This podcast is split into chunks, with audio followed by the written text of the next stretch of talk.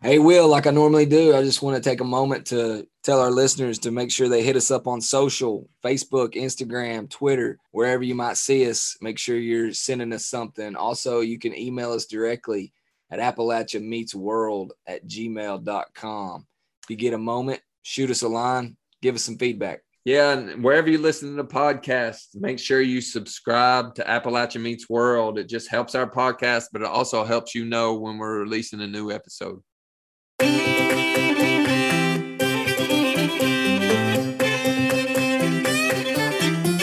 Take the best of what we have, you bind them together, and you bind them together in a way that's human, that's not like another highway. That's not just another exit off the highway, but it's like you're allowing people and communities to engage and be able to invest in themselves. Appalachia Meets World, a podcast about place and perspective, but always Appalachia. And don't forget, Will, tonight's episode is powered by SOAR. Shaping our Appalachian region. If you're a entrepreneur out there, especially in Eastern Kentucky, check them out. Appalachian Meets World, we're back. It's Will. And Neil, what up, my man? Hey, what's going on down there? you say it like it like I'm so far away. I'm just chilling in my tree stand, waiting. You know, trying to dispel some of your your beliefs about me. you hear the birds yet? Is it turning spring? Uh, man, hey, last couple days I've heard heard some chatter. Honestly, I mean it's starting to starting to turn. It's a little early still. I think we probably got maybe one more cold spell that people are forgetting about, but had a little heat wave come through this week. So, you know, turning the corner. Yeah. Baseball season's right right around the corner. I gotta ask you, man, did you watch the slam dunk competition? I saw the highlights. Mac McClung, the Appalachian App- kid. I know. We got to get him on the show, bro. Did you see him representing Gate City? I've been following Mac for like several years now because dude's been jumping out of the gym since middle school. So yeah, he he represented old Gate City well. Scott County, Virginia, right in the heart of Appalachia. Yep, winning the dunk contest on the on a national stage, putting putting on a show for the world. You don't see that too many too often. I gotta say, small town I mean, Appalachia kid. I'll be, I'll be honest. I mean, I know he's from Appalachia, and that's probably ninety percent of why we're talking about him. But he's got the whole world talking. And when's the last time you talked about the NBA dunk contest? Jordan and Dominique. yeah, that you know, people listening to our don't even remember that. they, they barely. I mean, my kids say Jordan's the greatest. They never saw him play ever. They don't know. They don't know anything but YouTube clips. So, I mean, Mac's bringing it back. He, he's bringing the dunk contest and making it relevant again. I just appreciate him wearing the Gate City Gate jersey. City jersey for his yeah. dunk, representing Appalachia on the big stage. I loved it. The dunk contest is basically WWE wrestling. They they really go far beyond the the marketing measures that they used to.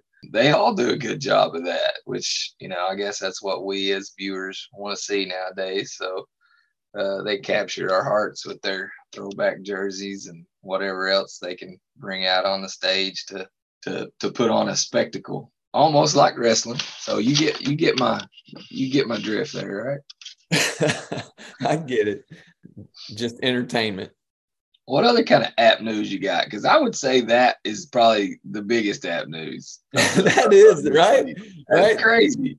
Yeah. yeah. Yeah, that's pretty big. I, I got a little bit of app news for you. So I wanted to mention that the ARC put out the RFP for the Power Initiative. I think we mentioned that before, right?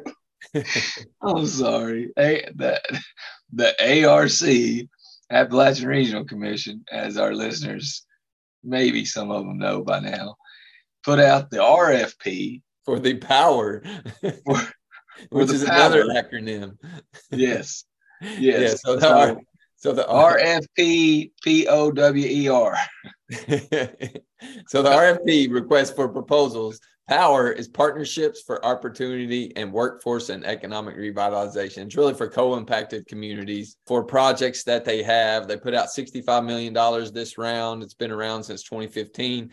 Just wanted to mention that again because the deadline is coming up in uh, pre-application March 2nd, but applications are due April 19th. I'm sure we'll mention that again before then.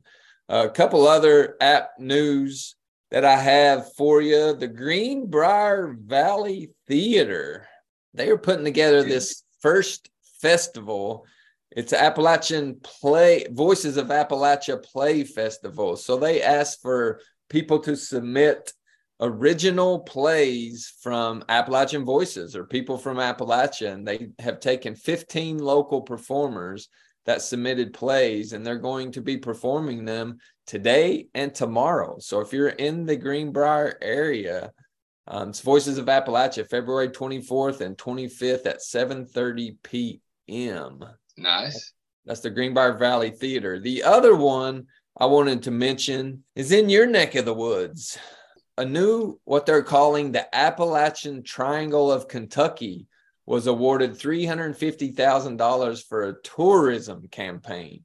So seven eastern Kentucky counties are wanting to combine their assets or really just combine their marketing to uh, market themselves as as a region and that would be which makes total sense that would be clay county bell county laurel county Whitley County, Harlan County, Knox County, and Rockcastle County.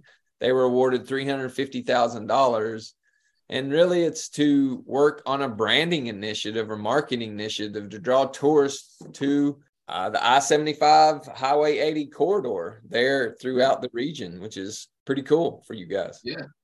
Yeah, that's uh that's awesome. Yeah, that money is is for a branding initiative, which in regards to tourism, in regards to economic development, you know, the person that we're having on the show tonight is exactly in line with that type of marketing, that type of branding. Um, you know, we talk about the Appalachian Trail all the time. Millions of people come to the Appalachian Trail and it connects those communities. Who we're having on tonight is connecting communities in North Alabama, Appalachia, Alabama. Yeah, he's making it a little bit more interesting though, Will. I mean, he's uh not just a, a trail that you and I can walk on, but he's making a he's making a path for possibly even my golf cart someday. Because that might be the only way I get to see it all. But for bikes, man, I think what he's doing is really, really cool. I can't wait to talk to him. Yeah, find out a little bit more about the green about greenways, how important they are, about the process.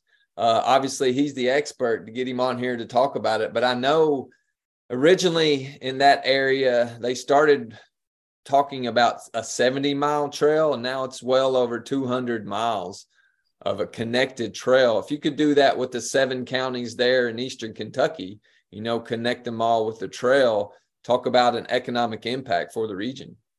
Absolutely. I may I may look into that myself. That'd be a good idea, but I, I need some expert advice first because you know our guest is talking about a trail for bicycle and you may see some golf carts down there in that area, but up here in this neck of the woods, you know you know they'd be side by sides and four wheelers. side by sides for sure. so anyway, yeah, we're talking about Dr. John Kovach with the Singing River Trail. So in Eastern Kentucky, if you connected those seven counties, you'd have to come up with a name for your own trail. Yeah, and I think Dr. Kovach might be the guy to to, to maybe come up here and, and give us some advice. So uh, I'm gonna be all ears here in a second, listening to uh, just to how he went about getting getting his project going in, in the right direction. Yes, sir. You want to get him on here? Absolutely. Let's do it.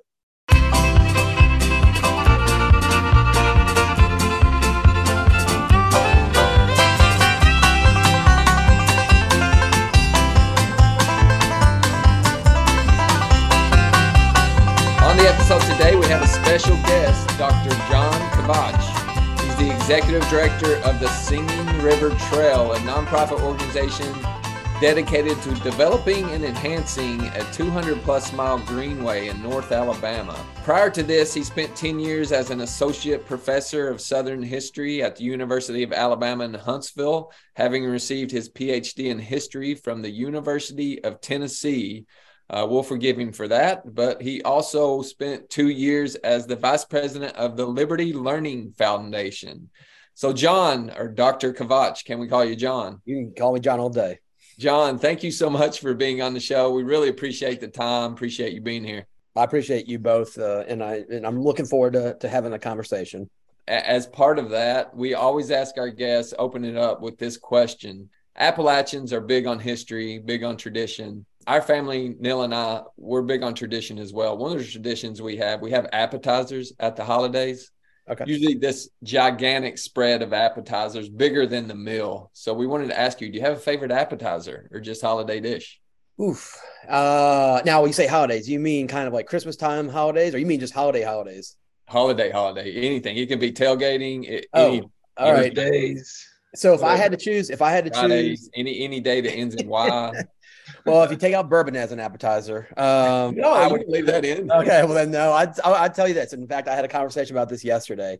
If you put a plate full of deviled eggs in front of me, there will be no deviled eggs left for anyone else. and if you want to drill down further, I'll even go a little further. My banana pudding has to be warm. All right. Ooh, yeah, nice. And I and I want my good bourbon neat. So if you want to expand upon this, you know, this theme of appetizers, just so we're clear, like in the hierarchy of needs, you know, that's kind of how I fall. it's a, a deviled egg with warm banana pudding and a side of neat bourbon. Yeah. Nice, nice. Any any particular bourbon? Uh, Four Roses, single barrel, uh, Angel's Envy, kind of in that that genre there. You, you are uh, speaking to Neil's heart with deviled eggs. He's a big fan. yeah, it's a personal favorite of mine as well. Well, it, we would we'd have a problem then if we didn't have enough eggs in the room because yeah, I'm, I'm willing. That's the hill I'm willing to die on is deviled eggs. the warm banana pudding is something that our mother fixes as well, and I, I, always thought we were the weird family, but it's good to know that uh, that you like it that way also. Yeah. See, I knew I like Neil. Well, you you're here. yeah. Warm. I'm all about warm. I, w- I wanted to ask you, you know, I mentioned the 200 plus miles of the Singing River Trail. I know it was originally scheduled for 70 miles, three counties. Uh, since you took over leadership, which I think you've been executive director for several years now, but since you took over leadership, it's grown to over 200 plus miles. Can you just tell our listeners, let our listeners know what the Singing River Trail is and how it really came to be? Yeah, that's a well. First of all, I appreciate you both asking, and and and I and for me, I took over um, as the executive director of the Singing River Trail in August of 2020. It was a 70 mile, uh, three county greenway system. So what I want you to think about is a greenway system is a 10 to 12 foot wide bike pedestrian trail only. So you're talking about it's a hiking trail, a running trail, a biking trail, e-bikes. So you're thinking about really a, a highway for humans with no vehicles on it. Um, and so I took over in August of 2020. And you know the goal, the master plan is to build this trail system that would connect four major, three major towns in in North Alabama. About three months in, I kept getting phone calls from from mayors and, and county commissioners and and community leaders and they're all saying, "Well, how come we're not part of the Singing River Trail?" And you know, after about three months of this, I decided since there's no Greenway hit squads or Greenway police, uh, that I'll just make a unilateral decision, and I'm the only one that loses a paycheck if this fails. And so I decided, why don't we do eight counties, and why don't we go all the way across North Alabama? So for a lot of your listeners, if you're not familiar, North Alabama kind of goes from the Tennessee Georgia line on the northeast side over to the Tennessee Mississippi line to the south uh, to the northwest. So our trail runs from pretty much like between Chattanooga and the and the Mississippi border, uh, but it's all North Alabama. And so really it came down to then is once I made this decision was I got to fund this decision. We're a nonprofit. Basically, we had to do a, hundred thousand uh, master route plan in in the, the east side um, and then we had to do a $200,000 master plan on the west side. So you almost had to immediately raise another $300,000. And anyone that wants to know, well, who wants a greenway? Who wants all these things? What I'd say is North Alabama does. We raised $300,000 in just about 50 days. And so for us, um, I tell people we're not a charity, we're a nonprofit, we're a competitive nonprofit in a competitive marketplace. And so what we offer is is we offer workforce development through quality of life. We offer health and wellness. I think it's important to understand health and wellness means spiritual, emotional, mental, and physical. I think a lot of people think, oh, I'm gonna get on my bike and just go ride. And that's and that's great, right? That's physical. But how many times have you been out in the middle of nowhere and you just get that feeling like the tingling is like, man, this is as good as it gets. No one's got it better than I do and I, I, often tell that to me that's the emotional spiritual side of it. And then i think the the idea of economic development is one that a lot of people don't think about but i probably spend about 60% of my days talking economic development for this reason. I'm going through eight counties in Alabama. We're about 49th in everything. All right. Uh, so I go eight counties wide and I go about 26 towns. And I go from towns the size of Huntsville, uh, which is now the largest city in Alabama, largest city in Alabama, all the way down to a town of literally 53 people. Mooresville, Alabama is 53 people. And a lot of what they ask is help us become more um, in tune, impactful, and in touch with with entrepreneurial growth with with economic development with maintaining who we are as authentic alabamians that live in a small town. But how do we touch the 21st century and not lose our soul? And so for me a lot of it comes down to helping these communities really identify who they are and maybe this is where my background as a historian comes into play is i know the backgrounds of these towns. I know the background of alabama of appalachia of the south and i understand the causes that we've had. So a lot of this is like people always say, why would they hire a historian to build a trail? And my response would be, why wouldn't they? You know what I can do? I can effectively communicate. I can effectively write. I can critical think. I can learn how to be an engineer. It's not that hard. They make it sound like it's hard. It's not, right? It's like all these things that you're like, why you can't do something. It's like, get past it, man. Come on, let's go. We got, we, we don't have time for this. And I'd like to talk to you, I kind of broadcast this out to your listeners is, you know, in Appalachia, the natural resource part of this is every one of the states in, in the Appalachian region has natural resources that have not never been tapped. I lived in South, I lived in southern West Virginia, uh, in the Matewan, uh, kind of the Matewan area in the Tug River Valley. It's funny is is the people who most put West Virginians down have never been to West Virginia. Same thing in Kentucky. You know, you go to Greenup, Kentucky, and you're going through Eastern Kentucky, and you're like, man, this is as pretty as it gets. Now imagine if you had this greenway system that connected all these things, and people could start traveling and accessing things that, man, I've never seen. You know, mountain laurel um, in Kentucky. You know, like I've heard of the Hatfields and McCoys, but I, I never got a chance to actually do or interact with it. And that's what I'm hoping maybe we could do is like, hey, this is a North Alabama project, but it's really an Appalachian project. Is that we want to make our part of Appalachia a better place. You know, you mentioned the Hatfield McCoys. There, there's the rails to trails, which have become popular yeah. over yep. the last decades. You have the Beltline in Atlanta.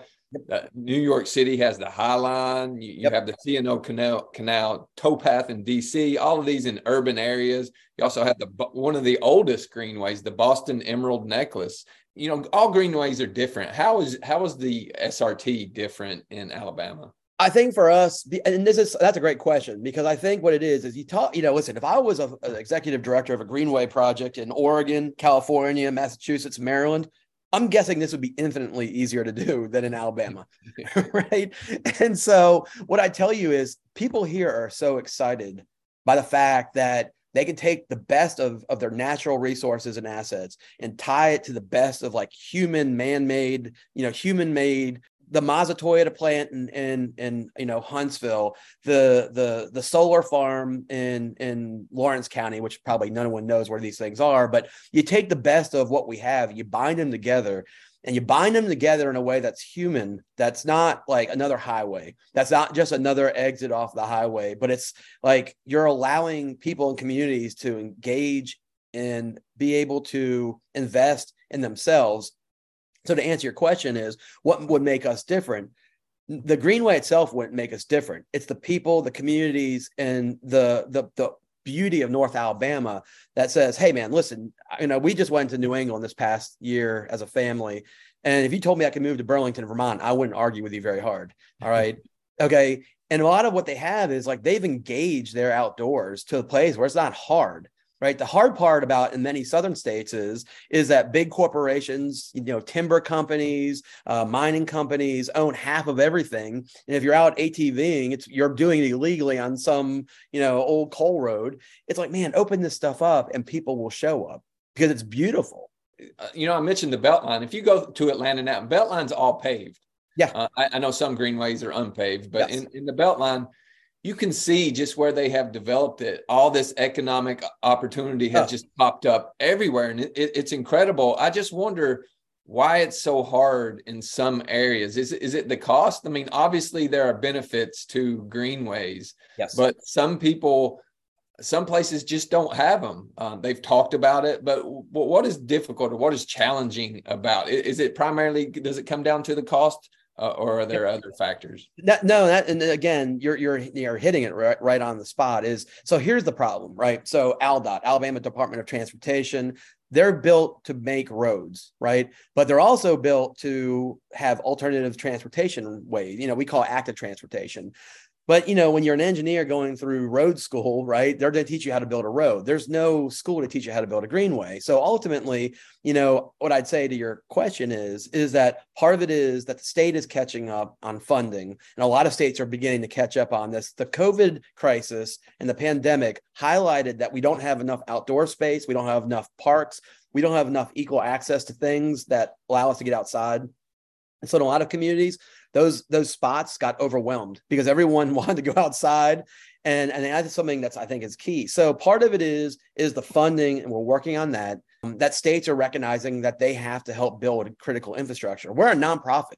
I'm raising every dollar not to just pay myself but also to build a trail. Um, and i'm kind of keen on getting paid. I'm old fashioned that way. Um, you know so i like to i like to keep it where we're competitive but we can't do it alone. And I think a lot of states are recognizing that.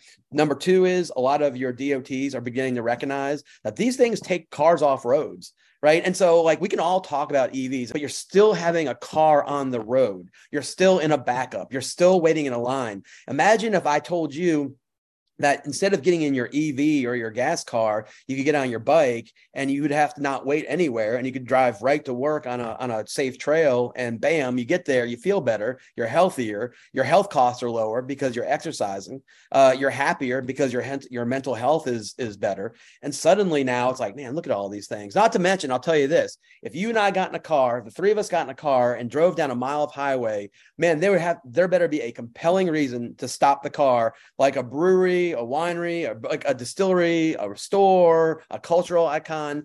It takes time and effort. If you build a brewery, if you build a, a, a museum that was directly connected to a mile of greenway, I bet I can get you to stop a lot easier. I'll take my chances. I can get you to stop to have a beer at a brewery on a greenway than if you were on a highway. And so imagine now that the threshold for for entrepreneurial development is, hey, you want to build a shuttle service to ferry people on bikes from A to B and take them to dinner when they camp out, that's a lot more human scale to start a business, a brick and mortar, than it is to say, hey, you're going to have to go out on I-65 and you know get every easement right away, and you know no matter what you do, it's going to cost you six million dollars to do it. It just again, it goes back to human level, human scale, economic development, and investment back in the community. You mentioned the partners and how it takes numerous partners to do something like this. If you're talking to another area that's trying to develop a greenway, you know, obviously you're working with a number of communities. Right.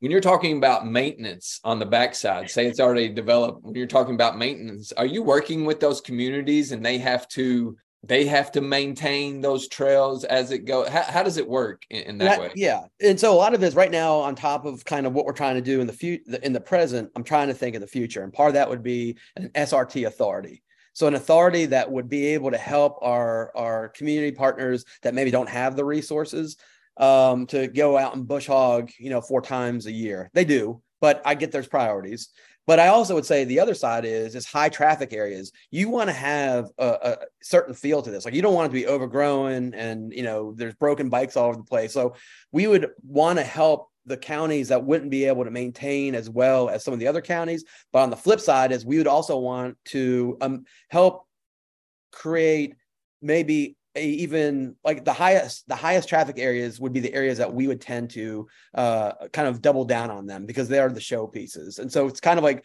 the weakest and the strongest the poorest and the richest would get the probably the most attention. But a lot of these communities are like yeah we can take care of our section. And there has to be buy-in. That's the other part.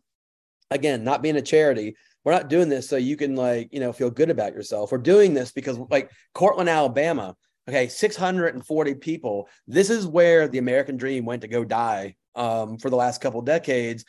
Half of it is probably the fault of the people that that have done business. They're probably not going to like to hear this. I don't, man. Listen, you know, like they get it. Is that part of it's their fault and part of it's the fault of larger forces in this world. So when you lose an international paper uh, and they pull everyone out and there's no jobs left, that's not their fault right? But when you invest in things that that don't have sustainability um, that that don't have a future growth pattern then that can be kind of hard to move forward. And i'll just give you an example of Courtland alabama. So linda uh, peebles is the mayor of Courtland 640 people. Uh, I was giving a talk at, at, I'll just say a, a evening time event that uh, may or may not have quenched some some thirsts and uh, and some taste buds.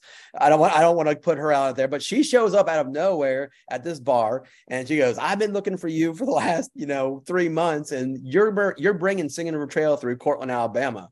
And I said, "Yes, ma'am, we are." And she goes, "Oh, good. I thought you weren't going. I thought you were going to say no." And I said, no, and just the opposite. I think we can take Courtland, Alabama, and make it a trail town where people can use this to Airbnb, to begin to have food trucks, to begin to have this, to begin to have that. So I'll give you a quick example. So Linda calls me one day and she goes, I want something downtown that makes people happy. Because uh, I told her we'll pay for something that just makes us there right now. And she calls me and she goes, I know what I want. And I said, Well, what do you want? She goes, I want a hopscotch course in downtown Courtland, historic Courtland, and that's what I want you to pay for. So I hired a public artist from three counties over, and I said to her name is Sonia Clemens. Everyone calls her Art Lady Sonia. And I said, Hey, I got some public art I want you to do in Courtland. And she's like, Oh, I'm so excited. And I said, I want you to do a hopscotch course. And she's like, No, no, what now? So we created this hopscotch course then we went out to the International Society of Hopscotch and we got it sanctioned as the only hopscotch course in in uh, Alabama. It's kind of tongue in cheek. And so then from there, hopping in Courtland is our hashtag, right?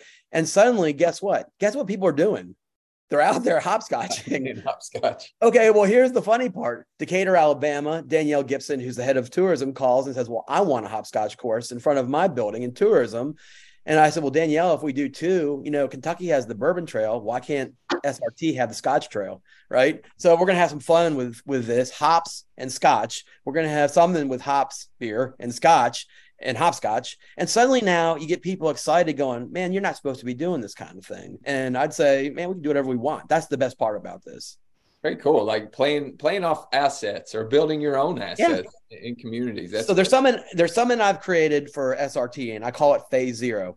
Phase zero is if I gave you five hundred dollars in elbow grease, your elbow grease, not mine. All right, because it's for your community, not mine. If I gave you five hundred dollars in phase zero money and your elbow grease, what can you do to make the world a better place? We talked about these benefits the the economic benefits the health benefits protecting the wildlife the environmental benefits but you also focus on i guess enhancing cultural awareness or the history. We we, we had a, a, previous guest on one of our episodes who talked about um, black life in eastern kentucky way back in the 40s during the coal boom. Well a lot of those miners came from north alabama. They they were they were miners in north alabama that that moved moved up to work in the mines in eastern kentucky that eventually traveled further north. But there's that history there. But you take it back even far, further to Native American heritage. What was the reasoning behind that, and how is that educational piece important to your project? That's a, and again, that's a great question because the culture part of this is is like you know I, when I was teaching at the university level, I'd always tell my students for their research papers, I'm going to ask you two questions when you tell me your topic. So what and who cares? Because like if you want to do like, hey, I want to do a history of the canteen at the Battle of Gettysburg, eh, man, well, that's great. So what? And if you can't answer, so what? And then my next question is, who cares? If you can't answer it, then find a new topic. So what I'd say is, is like the Great Migration that you're talking about, and that even that interaction between Alabama and Kentucky that people don't think about, because those miners were actually working their way toward Cleveland and Detroit and you know all these midwestern cities is that for us the native american story was one that was very compelling the singing river trail the, the name of it actually comes from a very interesting and, and kind of a really neat oral tradition. And that is there was a young native american woman who lived on the tennessee river and the tennessee means the river that sings. Um, and so she lived along the river that sang. And during the Trail of Tears and Indian removal, uh, she was removed to Oklahoma, and the rivers there didn't sing. So she spent the next couple years actually coming back to Tennessee. So she escaped from Oklahoma. she escaped from Oklahoma. Hope you don't have any Oklahoma re- uh, listeners. she escaped from Oklahoma, and she uh, made her way back to the river that sang. And so our our name is an homage to her to the river that sang the Singing River Trail, Tennessee. The Native American story, I think, sometimes is so often reduced down to the Trail of Tears. It's so often reduced down to something that's easy, like a John Wayne film. And it's like, you know, these people lived every day just like the three of us do and all your listeners did and you know did you know that in 1500 there was a native american ta- city that was actually larger than london you know so like this was you know all these things come into play and suddenly instead of having this like kind of like noble savage, which I know is kind of cycling out of the Native American story or the Trail of Tears as the only story, what you're really getting is is you're getting a, a full, rich history as we begin to build it out of how the Native American story is actually the human story. I mean, you could say the Trail of Tears right now. I'd say Ukraine today right? How many people now live in Moldova? How many people now live in places that they're, they're not from because they had their own personal trail of tears? No one wants to be removed from their homes. And I think those are the ways that we can engage history, but make it relevant to today to see. I know we do this as a country pretty poorly, but like have empathy. I, I know we're all supposed to hate each other now, but like empathy is a pretty keen you know feeling for a lot of people is and so a lot of what i'm trying to show people is is that we can actually find the better angels of our nature uh, which i hate to say because that means i'm bringing a kentucky into this uh, abraham lincoln is that i'll we'll claim him for indiana. He lived in indiana longer. Born in kentucky. Is, but like i think for a lot of people it's like man get back to where we were get back to like finding the better parts of who we are and get back to finding those those things like empathy and sharing and saying man i may not agree with you and i may not help you but i'm not going to stand in your way. And i think a lot of that with the greenway comes down to connectivity mobility. It's like it's like it's almost like a proxy for american life right? We're not building walls we're building trails. I asked you to think about other areas that are building it. But when you first started, uh, for someone that's thinking about, uh, you know, greenways, thinking about trails, thinking about developing, connecting their cities, their communities, it's one thing to think about it, but it's another thing to to to actually implement it according to numbers. Did you do do any type of feasibility studies, uh, impact studies to see how that would affect the communities before the SRT got started? And if so, do you, do you mind to share some of those numbers? Yeah, so we did a uh, one here. Wait, my I didn't mean to do it quite like this, but this is what this is our master. I know you. This is sound, not video, but basically, I'm showing you the Singing River Trail master plan. Um, is we did an economic develop. We did economic study. Uh, we did forecasting, and we're actually still doing forecasting. That's one thing I think is important. Is let's do the forecasting of this. Does is, that help we, to build buy-in as well? Yeah, for, especially for our legislators, they they want to know. Um, they want to know just how much like, what are we talking about here? So when we were at the 70 mile trail system, but that number, uh, once completed, we were showing about 19, I'm sorry, 17 million dollars a year returned back to, you know, to the community in form of of sales tax um, and things like that revenues you know all the ways that you can generate revenue as a community now that we're 220 miles uh, we we've we're using a firm out of oregon called alta planning and design and right now they're kind of looking at that impact as it changed as our route changed. And you're easily looking at, um, you know, doubling that number, uh, probably looking at close to 2,000 jobs, um, short term, long term, midterm. Uh, people are building it, people are engineering it, people are designing it, and then people are going to be working on it. And then eventually people are going to have businesses on it. So you're looking at real numbers. Um, the other part that I would say too is in terms of the the economic impact is so last year I decided that we were going to have a Shark Tank pitch competition called the Singing River Trail Launch Tank. Uh, so we raised twenty thousand dollars to give away to entrepreneurs who uh, wanted to start a business or build a business larger along the eight counties. That's the only stipulation. You had to be one of our eight counties. Is that John Joseph, who's the head of a E Center here in North Alabama, and Tony Eberhardt, who's also a, a person very affiliated with um, kind of entrepreneurial growth in North Alabama.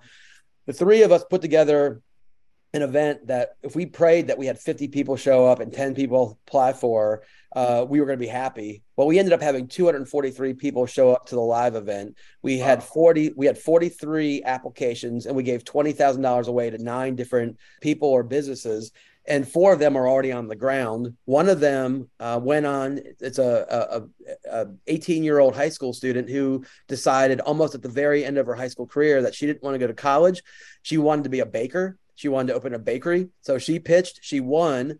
We were the first people outside of her family to believe in her enough to to you know to invest in the business. Well, guess what? She then went on to apply for and win a, a baking show con- competition with Amy Poehler, where 11,000 people applied.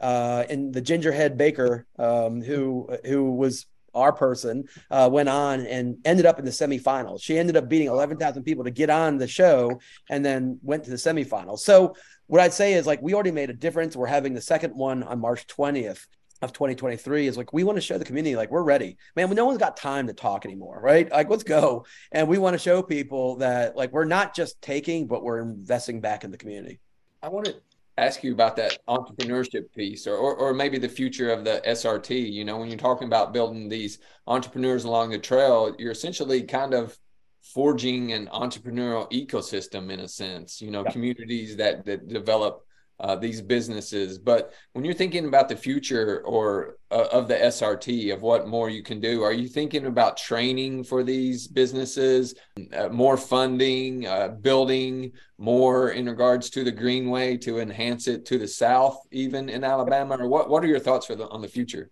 Well, Will, I I would almost think you're stalking me at this point now because you asked another question that I haven't told anyone about. But we are talking right now to a per, uh, to a uh, local university about starting a, a rural accelerator that would highlight not just outdoor recreation and tourism, but also hospitality management. The kind of the idea of like, how do we begin to build out a hostel system where young people could start traveling using the outdoors, but not having to stay at a, a $150 Hampton Inn, but you know, a, a, a hostel. Like you go to Europe, right?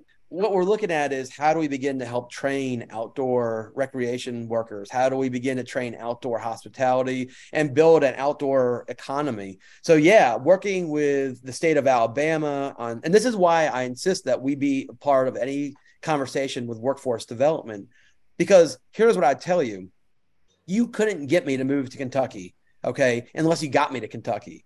And I've been to places where I'd be like, oh my gosh, I could live, I could live here right now. But if you said, oh man, you're moving to Kentucky, it's like if I didn't know it, I wouldn't know what um or Ohio or whatever.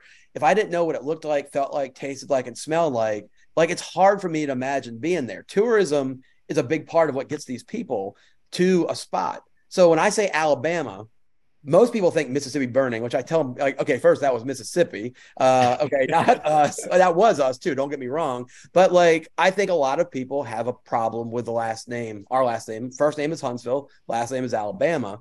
Is like, I think for a lot of people, it's like, ooh, Alabama. Well, you get them down here and they're like, wow. I, I'll just tell you this my backyard is a mountain. And I bet most people wouldn't think that for a lot of people, they have a preconceived notion of what something looks like. And if we get them here and they're like, oh my gosh, honey, I could live here, that's how you start our workforce development. We've had a pretty great episode on the Muscle Shoals. Someone from Fame Studios uh, was on our was on our episode. We talked about all the history of, of uh, the music in the Muscle Shoals, but when we talk to people from there, they didn't necessarily identify as Appalachians. You know, you're talking about North Alabama, you have the mountains, obviously, the mountain range runs through there, but uh, maybe you personally, John, do you recognize as an Appalachian? You know, we've had people on here from Central Appalachia, from Northern Appalachia, from Southern, the 13 states of Appalachia. But I, I was just wanting, kind of curious, do people from North Alabama recognize as Appalachians? So, okay, that's a great, that's another great question because yes and no. On the east side of the trail is Jackson County. They're probably the ones that most recognize as being part of the Appalachian region because it feels like it, right? It has the mountains, it has that kind of the hollers, it's got everything that you would, you know, if you went further north up. And that's something I think that we're we're lacking a little bit of in Alabama is that understanding that you're not just a southerner, you're not just an Alabamian, but you belong to this 13 count, the 13 state region that has similar things. And so for me, I lived in Appalachia in Western Maryland, West Virginia, Virginia, Tennessee, and Alabama. You know, if I go any further south, I'm going to become like Appalachia, Mexico. Like I, I'm running out of space to, to go down. Is that like I've lived in in six Appalachian states, and I think the the binder that I see from living in Maryland, West Virginia, Virginia, Tennessee, and Alabama is that in a positive way, there's a um, like an identity that no one else has. That's kind of like it's like wild, wonderful West Virginia, kind of like you know, like we can make fun of each other, but you can't make fun of me if you're not from here. All right. And the other part that's not so positive, having lived in all these states, is there's also like a pissant quality to the Appalachian region which is like, hey, I want you to do this. Well, I ain't going to do it because you just asked, right? And it's it's like, all right, all right, then I, you know, I'll ask opposite. And I think, and I'm not saying that I'm broad, I'm painting with a very broad brush now, but what I'd say is, is that like the the independent Appalachian mind is such a positive and can also be such a challenge because it's like, all right, come on, let's think about the future. Yeah, well, that's not how I think about this, you know, and and I think for me, I want more people to see that they are Appalachian and that there's pride behind that. It's it's not the the you know it's not the mountaineer that people make fun of. It's the mountaineer, the man that stood on top of a ridge and said like, "Hey, I could I can do this." And I, that's the part that I hope we can and maybe to, together we can do this. To that point, what's the first thing that comes to your mind uh, when you hear that word Appalachia? You know, it's kind of like the word Shenandoah. It's almost like it's so pretty like it's almost like it makes you feel good because it's like Appalachia just has like a lyrical poetic sound to it, like Shenandoah. To me, the first thought or the first vision I get is just kind of funny, but I just kind of I see a place that's just kind of like lush and green and full and bountiful, and it's it's not a specific place, but it's also a place that it's like authentic and real. And and so if you ask me like a specific spot, I would say, man, there, there's some there's some mountaintop I'm sure I can, you know, figure out. But like when I lived in Matewan, and if you haven't lived in Matewan, you all need to go do it for a day. Matewan is is an interesting place. They had a, a big uh, coal war there, um, and and it's just interesting um, because the people are this legacy of of you know the, you know you go to Alabama, the first question people ask you is Auburn or Alabama, uh, you move to West Virginia, the first per- the first question people ask you is, "Are you a company person or you know, are you for the working person?" And I listen, Sid Hatfield, man, I, I'm I'm behind you. Like I'm ready to. I'm I'm I'm all about the the people, the the worker, and less about the corporation. Um, but at the same time, you look at how life is there, and it's it's it the image that that lush that I just told you about is that it's also the slag heaps, the the acid runoffs, the um, the overforesting, the you know knocking a top off of a mountain to get a coal that you used to be able to dig to get, and I and that's the hard part, right? And that's the part that I'm hoping we can make a difference on is saying, okay, listen, business has to happen. I get it. I'm not a Pollyanna. Um, I know you're going to take that mountaintop off, but when you're done, instead of leaving, what if you planted it into a park, which you're supposed to do anyways, by the way? But you know, things happen. Those are the kinds of things that I think we can improve upon as a region, as the Appalachian region. We ground our podcast on place and perspective. Place is really important to us, but it's really important to Appalachia just where do you call home? What makes it home for you? What makes it unique? Yeah, you know, I'd say this is I, I wasn't born in Alabama, but I got here as quickly as I could, I guess, is is that I'm a Marylander by Marylander Virginian, I guess, by by um, proclivity. But in heart and soul, we moved here in 2008. I have two boys and um, and my wife. We we made Huntsville, Alabama home and you know, I always think, well, if you die, we're going to be buried, right? Maybe that's the easiest way of answering your question. Well, if I die, you're going to bury me in Huntsville. Uh, you're going to bury me in Alabama. And I just think these people have been so kind and generous uh, with me and and my family that it just you know I love you know, Will and I have talked about this is I love DC, um, but I don't want to live in DC. right? Uh, you know, I well, I don't need traffic. Um, I don't need all the things. So I think for me, home if home is where the heart is, my heart's here in Alabama. If you if you had 30 seconds to to tell our listeners where uh, they could come for the weekend to to check out the Singing River Trail, what what kind of what kind of pitch would you give them for, for oh. 30 seconds? Okay, well, so for 30 seconds, what I'd say is remember, we're still in design and engineering, but we do have, uh, you know, we do have sections of the trail open. What I'd say is if you go to Elkmont, uh, Alabama, um, you can take a, a 12 mile ride on an old railroad bed that takes you through some of the prettiest spots you'll ever see uh, that aren't spectacular. We're not talking about mountaintops. We're just talking about Alabama uh, landscape. Yeah, land, yes, exactly. Old farms, all those things. And then in Huntsville, right by the Space and Rocket Center, we actually have some trail built that goes right down to the Tennessee River. So you could almost do your rural urban camp out and have a five star restaurant meal all within the same day. And that'd probably be my selling point to you. Since you are the executive director of the Singing River Trail, um, are you open to a little Singing River Trail trivia uh, as well as some some uh, rapid fire questions? I am, man. Bring it on. I'm not scared. All right. I'm not scared. I get a dog, right?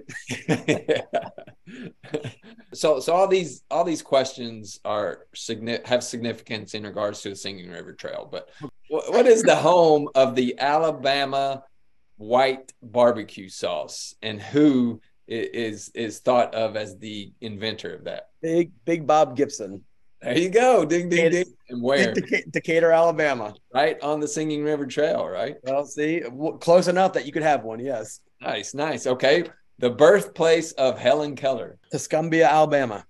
Ivy, the... Ivy Green. Yep.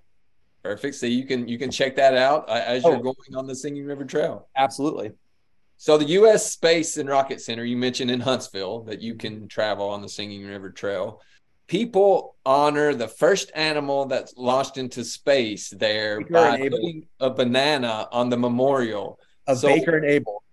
Yeah, yeah, the names. Come on, man. You're making this harder. of the monkeys that, that of the monkeys to, that went into space. Yeah. Yep. So Alabama is home to 300. The rivers there are home to 303 freshwater species of, of fish right. making it the most biological diverse in the world, uh, which is pretty incredible. But what is the longest river in Alabama? The longest river in Alabama? Now, okay, so this is a hard one for me because I'd say Tennessee because we go all the way across North Alabama. And so what I'd say is I'm going to stick to that answer because I don't know the probably the correct answer, but we have a lot of rivers that go north south. And so if I if I'm I'm going to say the Tennessee River, but I'm going to give you a second choice that goes north and south, and I'm going to say the Tombigbee River. Well, you are correct on the Tennessee River, 625 miles long, and it runs right directly through the Singing River Trail. That's right. right. so um, you, are you're, you're killing this. Oh man, um, what is a trash panda? A trash panda is a minor league baseball team in in Madison, uh, and it's also a raccoon. It, oh, it's a raccoon. Yeah, Oh, I had no idea. Yeah, it's like that. You go like so. Our minor league baseball team uh, in Madison, Alabama, which is on the Singing River Trail. In fact, their right field wall is the Singing River Trail. That we have a trail right behind it, um, and they're called the Trash Pandas. And a trash panda is a a raccoon that gets into your trash can. got it. I was trying to figure that out. Uh, so you got question, we, question we ask everybody: cornbread or biscuits? Cornbread. Easy answer. Neil, Neil says both. He's very political. Yeah, sweet. I like corn. I like cornbread sweet, oh which I know is. Oh I know. Blasphemy. Blasphemy. I know. But remember, I like I like banana pudding too. Like my sweet tooth or sweet teeth. So. but do you do you have a favorite food in Alabama? Oh well, okay. Being a Maryland, Alabama food. Yes, I like crab. Like you told me, I can have Maryland Maryland blue crabs would be my favorite. Uh, and everyone, uh, my my birthday, I have them shipped from Maryland to Alabama. But my Alabama, probably my favorite Alabama food would be hard to say it would be hard to go against barbecue. But with a caveat is like brisket. I tell you, if it comes from a pig, I'll eat it. Like the pig will always win, right? and so it could be ribs, it could be barbecue, it could be I don't care, it could be pork chops, it could be bacon. So how about this? My favorite Alabama food is a pig. Uh, all right. Do you have a favorite Alabama barbecue spot? What, what's your favorite? I would say my favorite Alabama barbecue spot would be Big Bob Gibson's in Decatur. That would be a hard one to beat. They've won a, one of a lot of awards. In some places, you know how they're overrated because they've been there the longest. You know, everyone goes there because they've been there forever. This might be the one time where I'd say this is where hype meets reality. Now, nice. I will say this though. Okay, there's a um, there's a, a uh, restaurant in Scottsboro called Payne's. They've been there since 1869 and it's not really a meat and three. It's kind of more of like a soda shop with really good food. There's some places in North Alabama that you know you may not think about as like an ice cream shop or a soda shop as as a place you'd want to stop, but their meals are excellent and it's old fashioned, so it's fun. You know, on Fridays, man, listen, we're having a hot fudge sundae or we're having something, right? So, yeah, don't underestimate us. All right, last question. I know this is outside the Singing River Trail, but I'm just kind of curious. And as an Alabama, as a historian, and as an Alabamian, I, I, I just wanted wanted to ask. So, do you celebrate Mardi Gras since it's coming up? Do you celebrate Mardi Gras? Well, you know, we yes, we do sell we do sell, it celebrate it here in Huntsville, but you know, Mardi Gras started in Mobile. Well, so that's what I wanted to ask. yes, we are the home. It's not New Orleans, right? It's no, it's not. I'll tell you this: Mobile is a lot more family friendly. If any of your listeners want to go to Mardi Gras and not necessarily get arrested, is or maybe I don't know, your listeners might be wild, right? Um, is that um, the Mobile Mardi Gras is a lot tamer. It's still fun, but the thing that they're into is they chuck moon pies at you like they're not going to run out.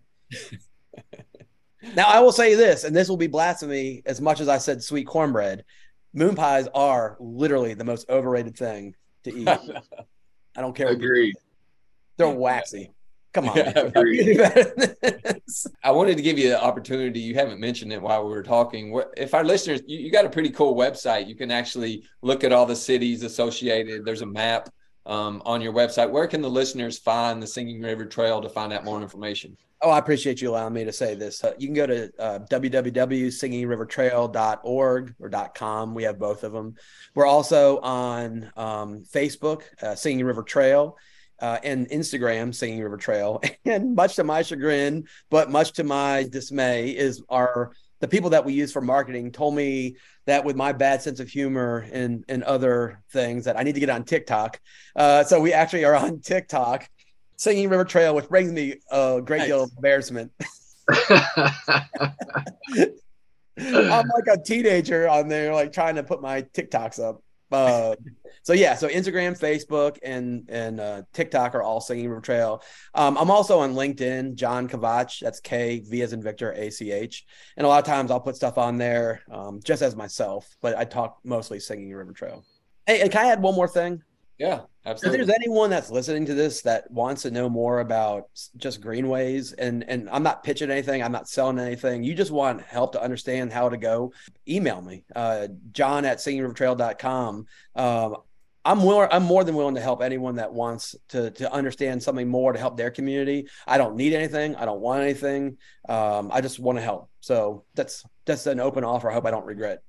You know, as we've talked about this entire episode, greenways can be a significant and important um, aspect to your community or to your communities, plural, um, to your region. So, uh, Dr. Kvach, uh, John, we wanted to thank you for being on the show. Thank you for what you're doing in North Alabama. It's really important in regards to development, whether it be health, whether it be economic, but it's important what you're doing in regards to the greenways there, to developing the community, to help build a more sustainable environment, sustainable region there in North Alabama. So thank you, and we appreciate you being on the show. Well, guys, I really appreciate what you're doing. And it's been fun to listen to, to your episodes. So it's fun to get to know the other parts of Appalachia. So thank you for your service. Thank you. Go cats, right? Shit.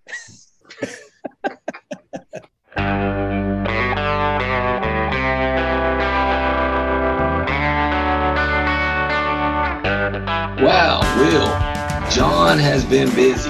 The idea of having uh, the Singing River Trail seemed fantastic to me, but I'm so glad to learn a whole lot more about it. Yeah, I think busy is an understatement. he, like I said in the beginning, and like we said throughout, you know, it, it he's developed this and he's kind of done what he like he mentioned in the interview what whatever he wanted to do to make this yeah. better for the region so he's grown it to over 200 plus miles i think it's just really cool to see the eco- the potential economic impact this could have for their region yeah and i don't know about you but i'm, I'm in my back of my head i'm trying to think of reasons to uh go to North Alabama to check out the trail. No doubt. I mean, it's a draw. It's definitely a draw, as greenways typically are. And we talked about why more areas don't have, you know, marketed greenways, and cost is one of those. And and I know John talked about some other things that hold people back, but you know, it's a no brainer for that area. And he's connecting a lot of these smaller, even small rural communities to some of the larger, you know, Huntsville's the largest city in Alabama, and it's connected some of those smaller cities to larger areas, uh, which is really cool in and of itself. But then he's talking about the entrepreneurial impact and how he wants to develop that ecosystem and develop that training for the entrepreneurs there to even boost the economy more. Yeah, I think John is uh, doing a fantastic job. Obviously, he has a, a, passion and a lot of energy towards this. So I'm looking forward to to seeing where this continues to grow. Will. Yeah, definitely. You know, we we had National Entrepreneurship Week last week, but even on top of that, you know, the greenways he talked about being what he talked about. He talked about it being what health, spiritual, but also economic. Looking forward to see when this is complete, how it will transform the region. You know, a lot of these urban areas have been even transformed from their trails. This is, like I said, 200 plus miles that could transform smaller communities to help boost them in a sustainable way. I think that's the key word sustainability. I'm looking forward to just seeing some of those food trucks along along, along the line. Speaking of, do you have an app biz of the week for us, Neil? Uh, yeah, Will. I I, I did want to give uh, a North Alabama business uh, a little shout out. Actually, the Gingerhead Bakery is is kind of the business that we wanted to highlight. You can you can look up this story about the gingerhead baker anywhere on on the internet but just to you know john even referenced it a little bit during our our interview. What an awesome thing for a young person to to accomplish but the gingerhead baker is down in north alabama. It's owned and operated by a young girl named Madison Houghton, who kind of started it at, just on a whim during COVID in her parents' kitchen. She decided she had a, a, a passion for baking and uh, just started decorating cakes, and it's just kind of blown up. She's been on featured on the second season of Baking It. Now she has a big presence there in, in North Alabama. It, it all started out of her, her parents' kitchen. So Madison Houghton is the the master baker of Gingerhead Bakery, and if you're in that area, I would definitely suggest you check her out. That is Florence, Alabama, and where can you find it, Neil? Yeah, gingerheadbakery.com. Uh, they're in North Alabama, like Will said, in Florence. And you know, any kind of baking good you can think of, Madison can make it, and uh, it does an exceptional job in uh, decorating cakes as well. So check her out. That's a really cool story, straight out of high school. And, and I, I, know you mentioned the show Baking It. That's Amy Poehler's show on Peacock. I can't believe, you know, I think back to when I was graduating high school, and you know, uh, Madison went straight from graduating high school right into the business world and has really taken it by storm. So, uh, really cool story and really unique thing that she's done there. Yeah, we when we talked about that entrepreneurial ecosystem, I'm sure she had some help. But coming out of high school, it said you know she had an idea, but she also had a business plan, and just you know if you have that and you have the help, you know all things are possible, even in smaller towns. Um, Got to have that talent too, though. Will got to have that talent. yeah, definitely. We want to thank John again for being on the show, uh, talking about the Singing River Trail. We really appreciate all he's doing there in North Alabama for the region, but for Appalachia in general? Yeah, for sure. Thanks to John again for for coming on the show, and I'm looking forward to to getting out on the Singing River Trail myself. Are you ready to walk the 200 plus miles of the? Did you say? You say walk, Will? Come on, man. Come on, man. You know, you know, you know. You're gonna take your side. You're gonna take your side by side down there. Absolutely. I, I might take side by side, four wheeler, motorcycle, golf cart. yeah, golf cart. Yeah, you never know. All right, now I guess we can end this like we usually do. Till next time. Peace.